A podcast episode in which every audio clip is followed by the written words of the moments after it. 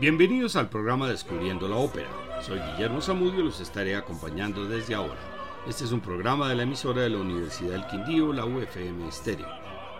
La ballad ópera es un género de entretenimiento teatral inglés que se originó a comienzos del siglo XVIII y continuó desarrollándose durante el siglo siguiente. Su característica distintiva es el uso de melodías de estilo popular, ya sea preexistente o compuesta para la ocasión y con diálogo hablado. Estas obras se consideran óperas en la medida en que satirizaban las convenciones de la ópera serie importada y se consideró un paso importante en la emancipación tanto del teatro musical como de la canción popular.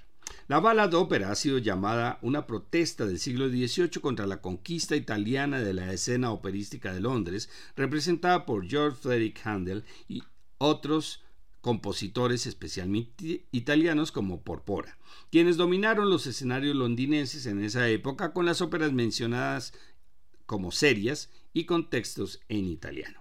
La bala de ópera consiste en un diálogo hablado en inglés picante y a menudo satírico, intercalado con canciones que se mantienen deliberadamente muy cortas para minimizar interrupciones en el flujo de la historia que involucra a las clases bajas, a menudo criminales, vagabundos, prostitutas, mostrando una inversión de los altos valores morales de la época por parte de la ópera italiana.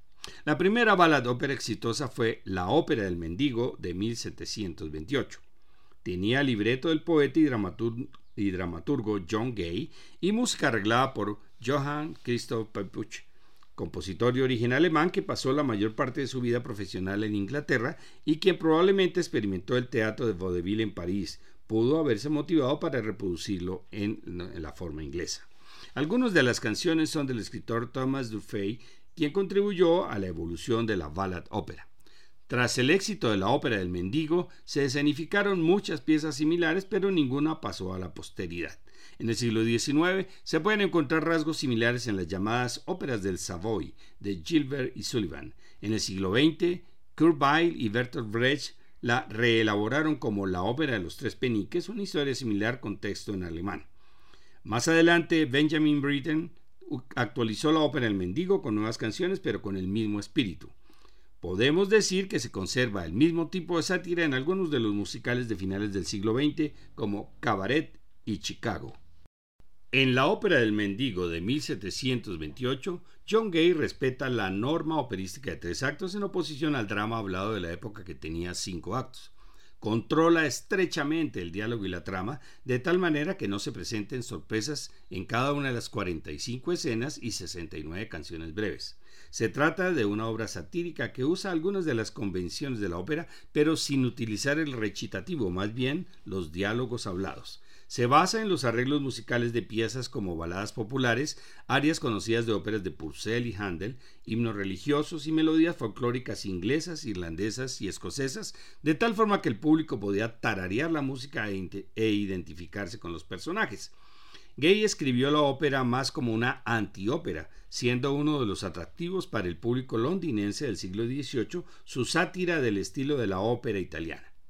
En lugar de los grandes temas y música de ópera, usaba tonadas y personajes familiares a la gente. Satirizaba la política, la pobreza y la injusticia, centrándose en el tema de la corrupción en todos los niveles de la sociedad.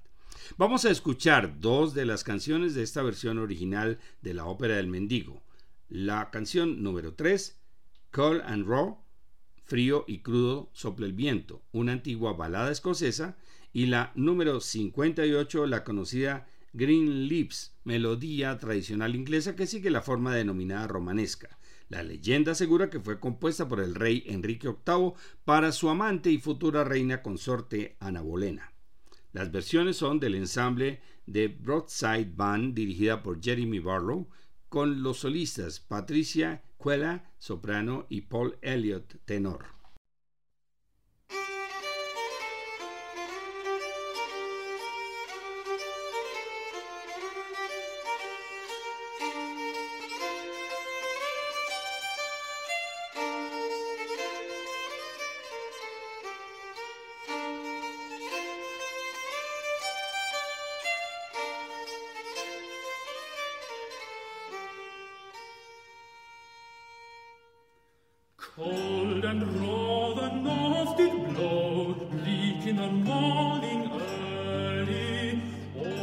Trees were hid in snow, danged by winter yearly. When come riding over the now, I met with a farmer's daughter. Rosy cheeks and bonny brow, good faith made my mouth to water. Down I veiled my bonnet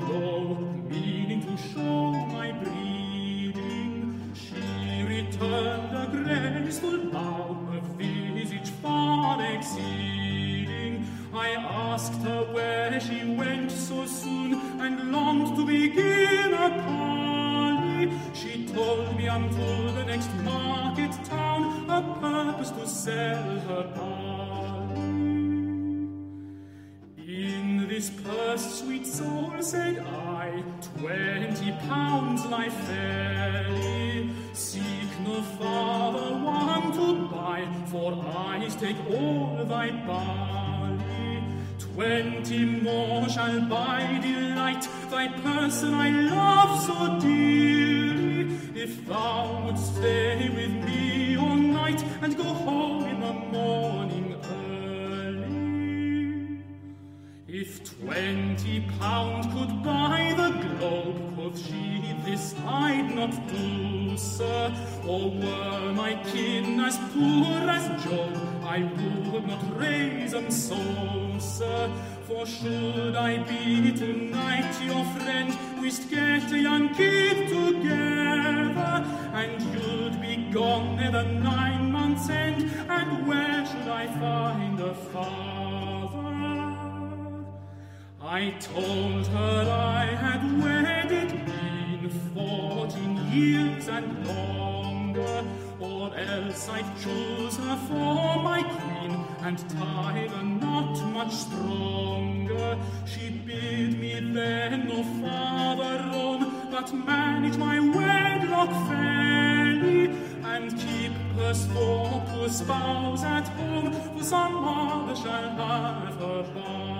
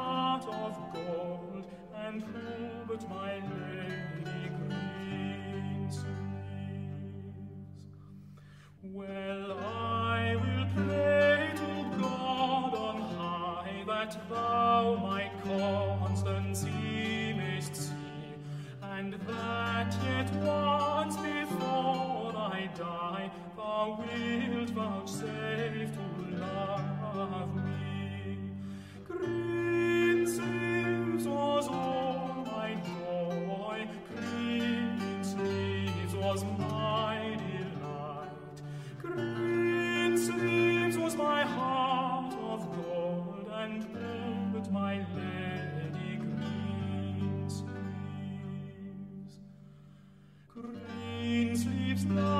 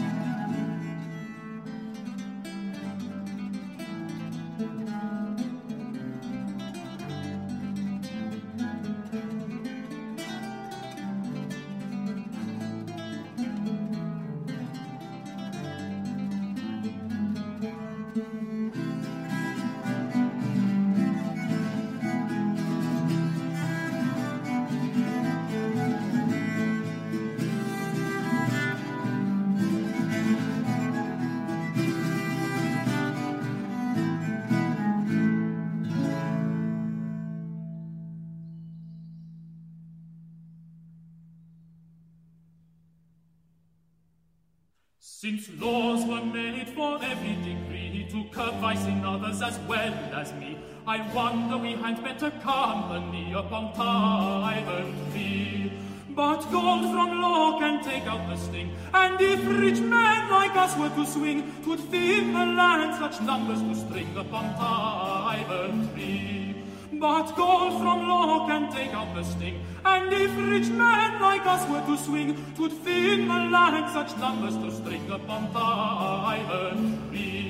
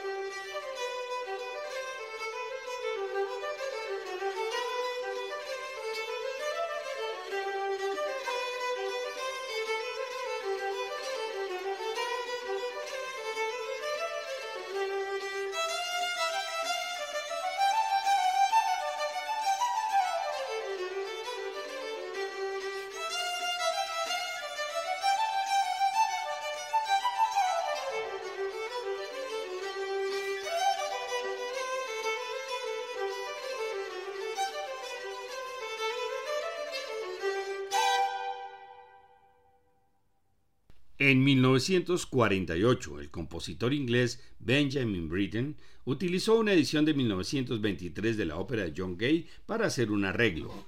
Había realizado otros arreglos de obras antiguas de Henry Purcell, John Blow y George Handel. Como se trata de un arreglo de una ópera antigua, la música suena muy diferente a la mayoría de las obras de Britten. Utiliza las melodías originales con secciones habladas en el medio. Es la historia de salteadores de caminos, pícaros y ladrones ambientada en Londres en el siglo XVIII, llena de traiciones y triángulos amorosos que giran en torno al villano capitán Machif. Primer acto. En la guarida de Pishon, el receptor de bienes robados, él y su esposa reflexionan sobre el valor de varios de los pícaros a su servicio antes de centrar la atención en el salteador de caminos, el capitán Mashif, a quien su hija Polly adora. Cuando la señora Pichon y su marido la acusan de haberse casado con el capitán, Polly se ve obligada a admitirlo. Se consuelan con la perspectiva de acusarlo y que Polly quede como una viuda rica. Pero ella queda horrorizada y le confiesa a Mashif y deciden separarse temporalmente por razones de seguridad. En una taberna cerca de la prisión de Newgate, una banda de criminales se reúne con el objetivo de secuestrar un carruaje en Hampstead Head.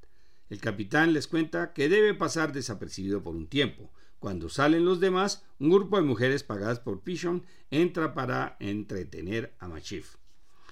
Segundo acto. En Newgate, Machif se ofrece a casarse con la hija del carcelero que está embarazada llamada Lucy Lockett pero su padre y Pishon ya han tramado un plan para entregarlo y compartir la recompensa para que lo ejecuten.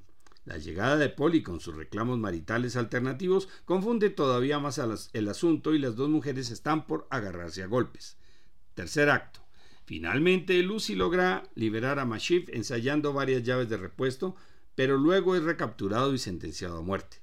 Después de intentar envenenar a Polly sin éxito, Lucy se une a ella para suplicar a sus padres que liberen a su esposo, pero no logran el objetivo. Finalmente, convencen al mendigo, quien es el empresario de la ópera, para que conceda el indulto.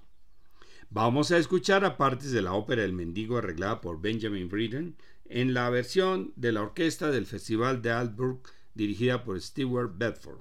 En orden, prólogo y obertura a través de todo el empleo de la vida. Esta mujer que seduce a toda la humanidad. Oh cruel, caso cruel. Así me quedo con como el turco. ¿Y por qué habría de morir?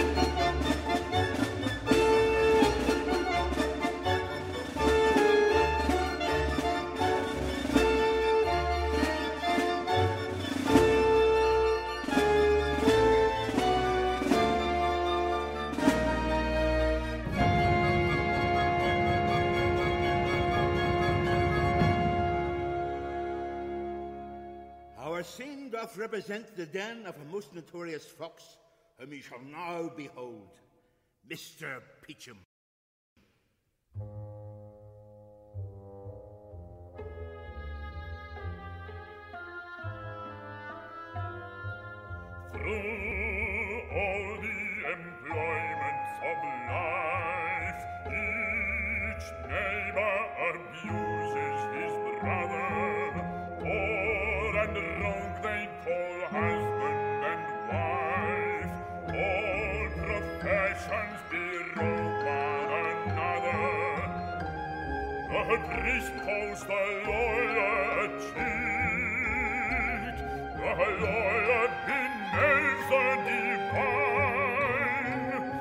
The statesman, because he's so great, thinks his trade as honest as mine.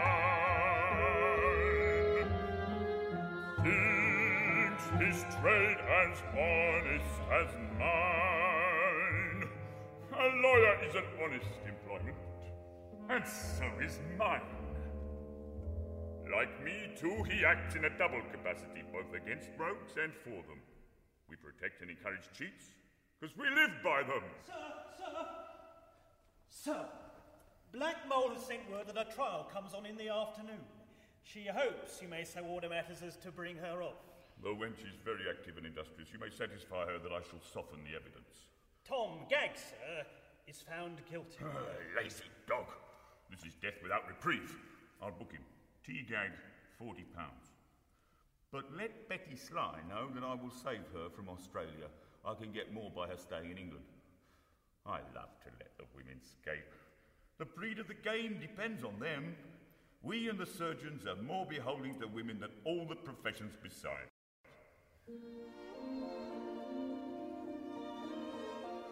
Tis woman that seduces womankind,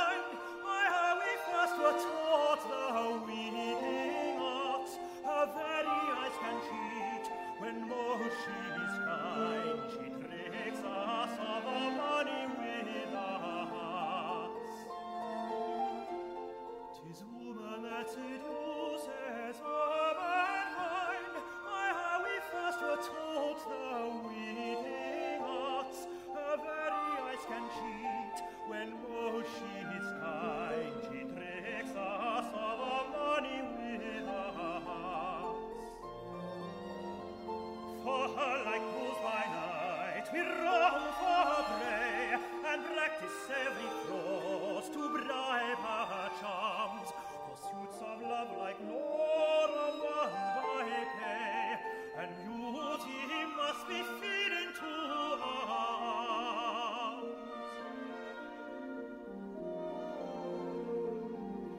make haste to Newgate, boy, and let my friends know what I intend.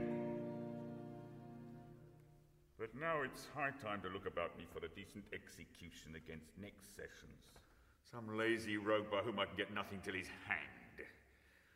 Crook fingered Jack. Eh, five gold snuff boxes last week. Watches, seven silver, three gold. Eh. What dreary? An underhand way of disposing of his goods, but he may stay one more sessions. Aha! Robin of Bagshot, alias Bluff Bob, alias Bob Booty.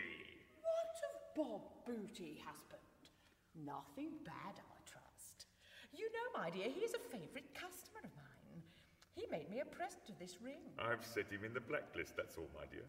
He spends his life among loose women. Hey ho! You know, my dear, I'll never meddle in matters of death. I leave those to you.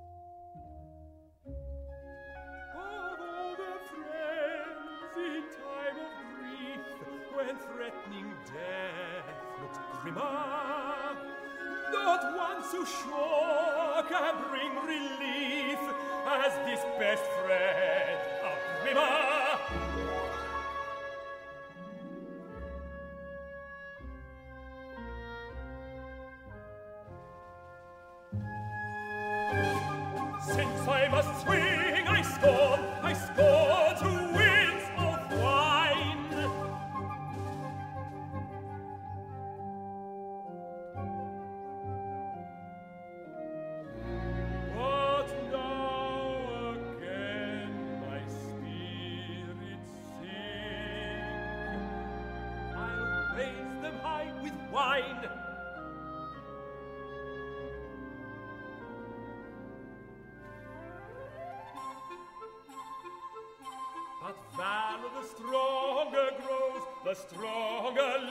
We're drinking.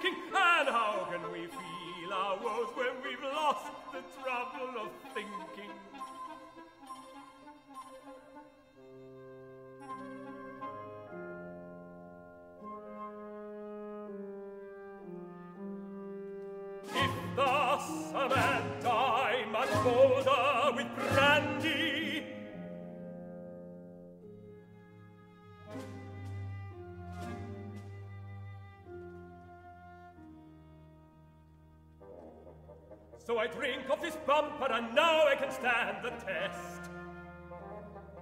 And my comrades shall see that I die as brave as the best.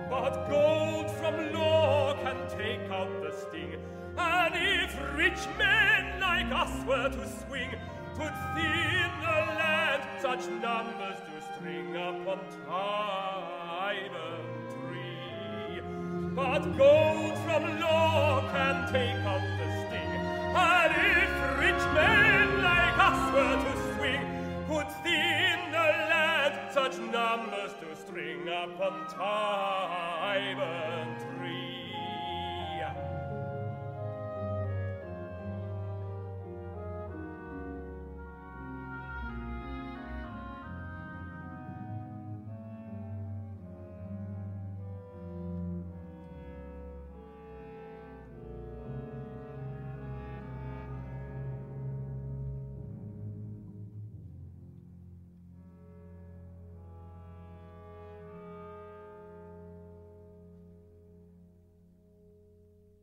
My dear Lucy, my dear Polly, whatsoever hath passed between us is now at an end. For having broke prison, I am ordered immediate execution.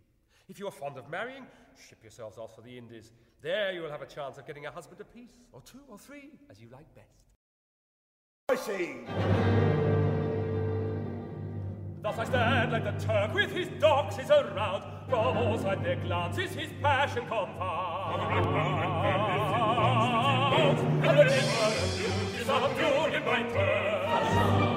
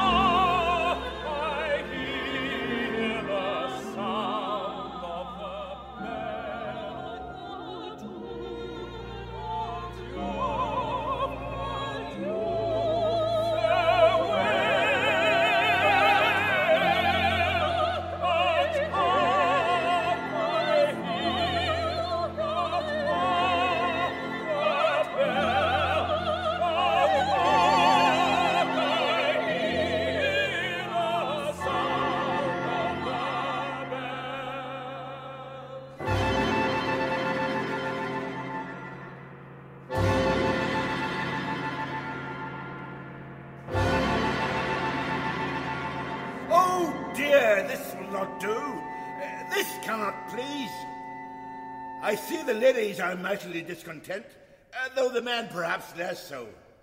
Fear not. The dramatist's pen can never tip the skills of justice where even guineas fail.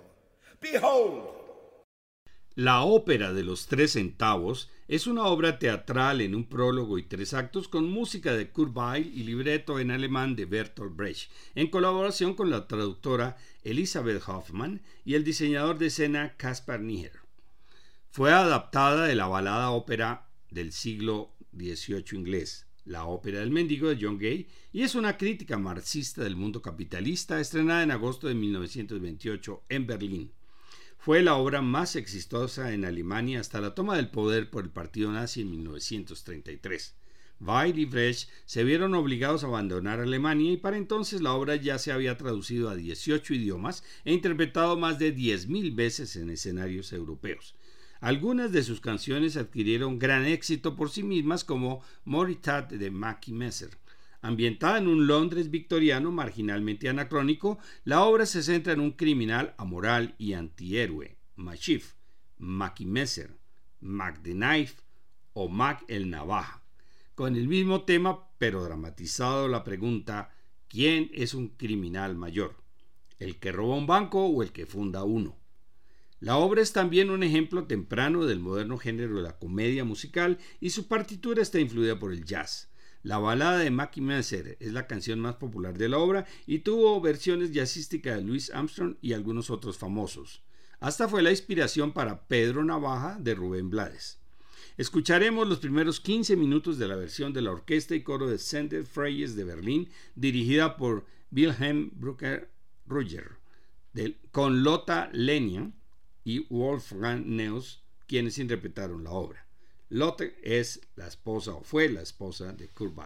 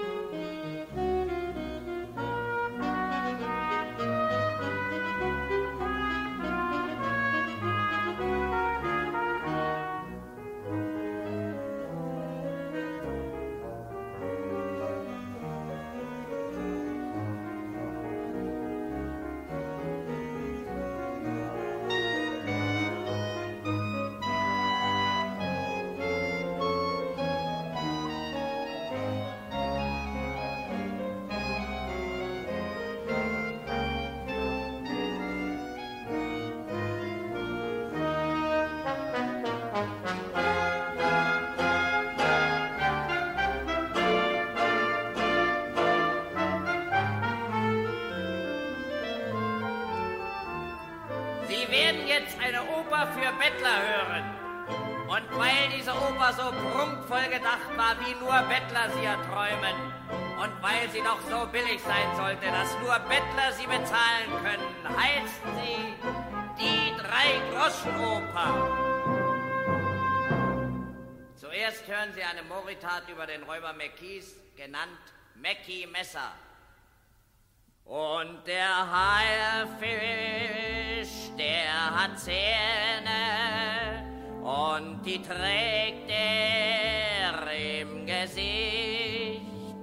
Und McKees, der hat ein Messer, doch das Messer sieht man nicht. Ach, es sind des Haifischflossen, rot, wenn dieser Blut vergießt. Mäcki Messer trägt einen Handschuh, drauf man keine Untat liest. An dem schönen blauen Sonntag liegt ein toter am Strand. Und ein Mensch geht um die Ecke, den man Mäcki Messer nennt. Und Schmulmeier bleibt verschwunden. Und so mancher reicher Mann. Und sein Geld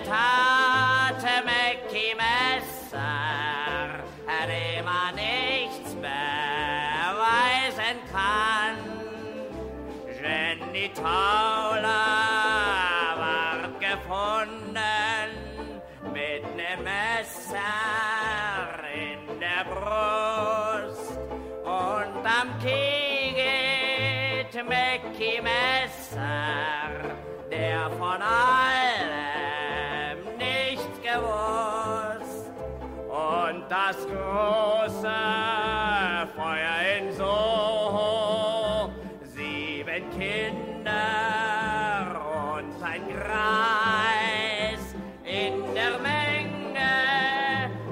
Mackie Messer, den man nicht fragt und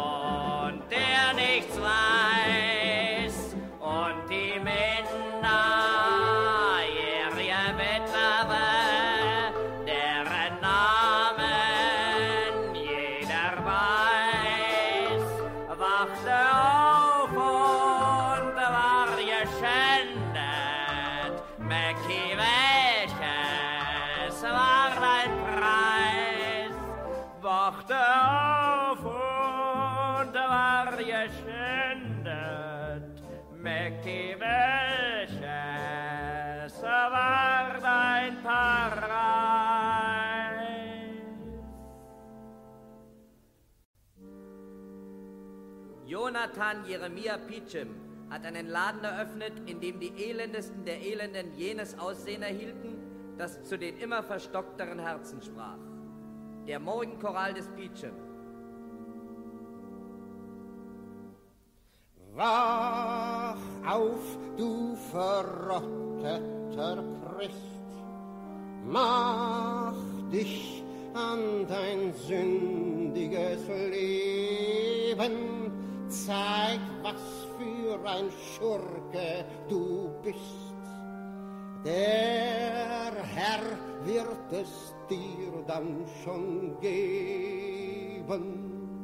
Verkauf deinen Bruder, du Schuft. Verschacher dein Eheweib, du Wicht. Der Herrgott für dich ist er Luft. Er zeigt dir's beim jüngsten Gericht.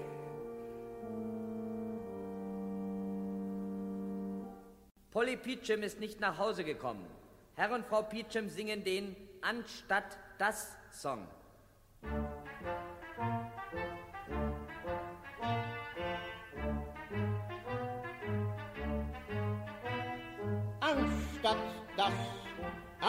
Anstatt das, Sie zu Hause bleiben und im warmen Bett. Brauchen Sie Spaß, brauchen Sie Spaß, Rat, als ob man Ihnen eine extra Wurst gebraten hätte. Das ist der Mond über so. Das ist der verdammte, fühlst du mein Herz schlagen Text. Das ist das, wenn du wohin gehst, geh ich auch wohin, Johnny. Wenn die Liebe anhebt und der Mond noch wächst.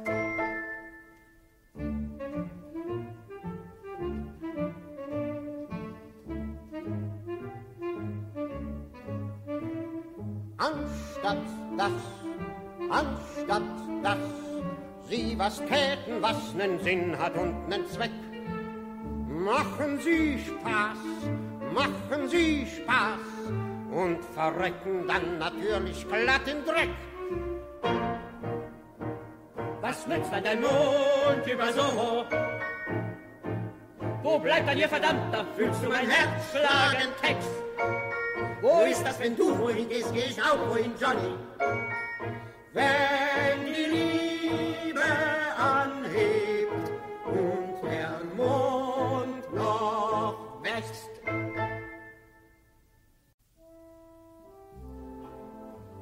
Tief im Herzen so Sohos feiert der Bandit Maggie Messer seine Hochzeit mit Polly Peachum, der Tochter des Bettlerkönigs.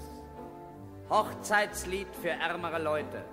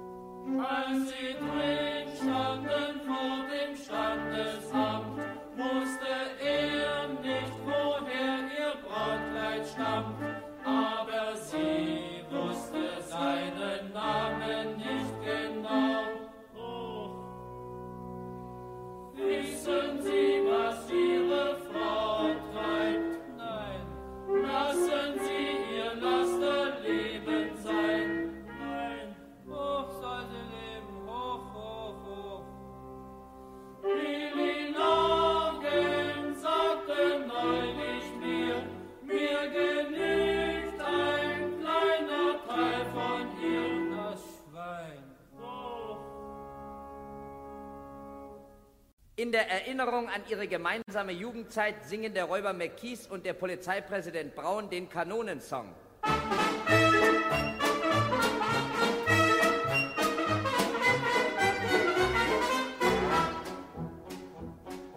John war da runter und Jim war dabei. Und George ist Sergeant geworden. Doch die Armee, sie verkennen, wer sei. Und marschierte hinauf nach dem Norden. Soldaten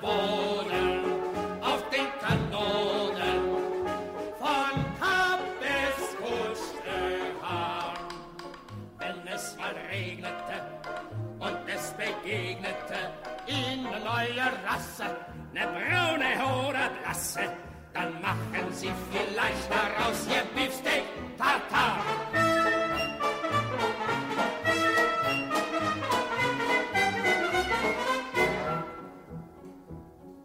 Johnny war der Whisky zu warm und Jimmy hatte nie genug Denken.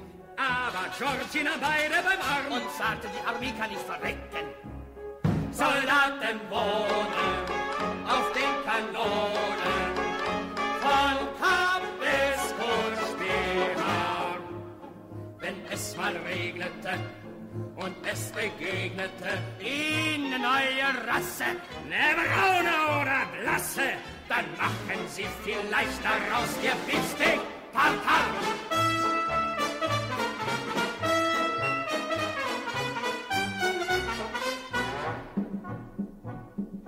John ist gestorben und Jimmy ist tot. Und George ist vermisst und verdorben.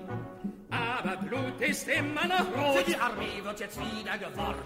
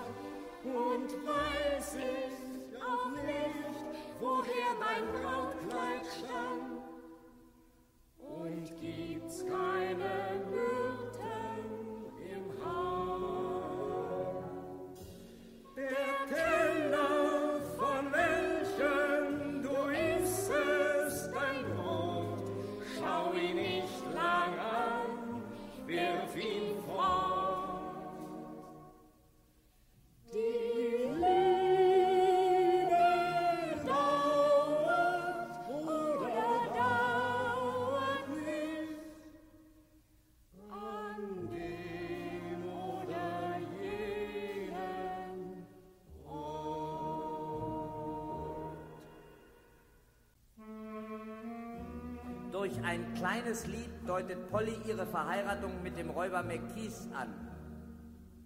Después de este programa sobre la ballad ópera inglesa, la próxima semana presentaremos las operetas francesas en cabeza del compositor Jacques Offenbach. Ya presentamos en abril la segunda charla, Cómo seleccionar la ópera ideal. En mayo la charla musical será sobre los protagonistas de la ópera. Las fechas son el martes 23 de mayo a las 6 de la tarde o el jueves 25 de mayo a las 10 de la mañana, nuevamente por Zoom para que no haya restricciones por ubicación. Para mayor información visitar la página descubriendolamusica.co. Feliz domingo.